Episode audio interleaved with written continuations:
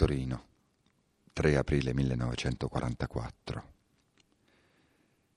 Carissimi genitori, ricevendo questa mia avrete certamente già appreso la brutta notizia che ora sto per darvi. Fatevi coraggio, specialmente tu mamma, che sei così debole. Cerca di essere forte e di sopravvivere più che puoi, magari fino ai cento anni, così almeno potrai vedere l'opera che tuo figlio benché contrario alle tue idee, hai iniziato. Dico contrario perché non volevi che mi mettessi in questo movimento che tu chiamavi pasticcio. Tuo figlio è innocente dall'accusa che gli hanno fatto, perché è accusato di terrorismo, di sabotatore, ed invece non era che un semplice socialista che ha dato la sua vita per la causa degli operai tutti. La sventura è caduta su di me come un fulmine ma il mio animo è sereno, perché sempre ho fatto tutto il bene che ho potuto ed ancora cercavo di farne.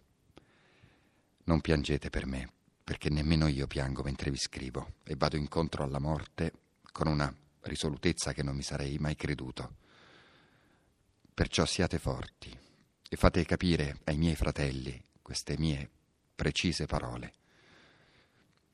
Io ho scritto anche a Marcella questa mia volontà di rimanere nell'alloggio che occupa ora il maggior tempo possibile della sua vita e che non vada mai in fabbrica, ma continui a lavorare in casa.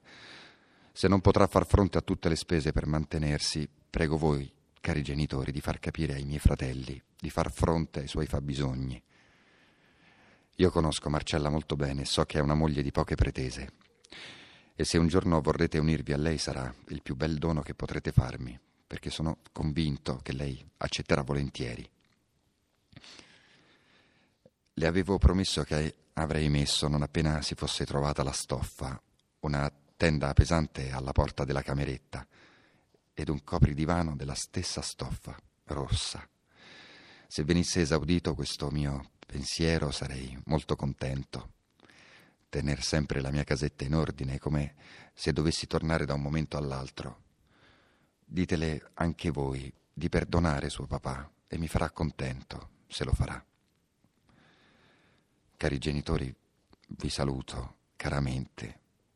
Ricordatevi che vostro figlio vi ha sempre voluto bene e se dall'aldilà è possibile venirvi a trovare, non mancherò.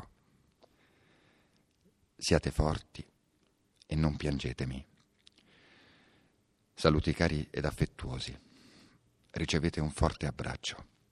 Vostro figlio Quinto. Post scriptum. Questo serve come testamento. La roba mia che si trova ora in casa di Marcella per nessun motivo le venga mai presa, neanche per mezzo della legge. Non scrivo questo per diffidare, ma siccome qui in Piemonte le usanze sono che in mancanza di un coniuge i familiari, se vogliono, possono prenderle tutto. Ancora una volta vi ringrazio e vi bacio. Vostro figlio, Quinto.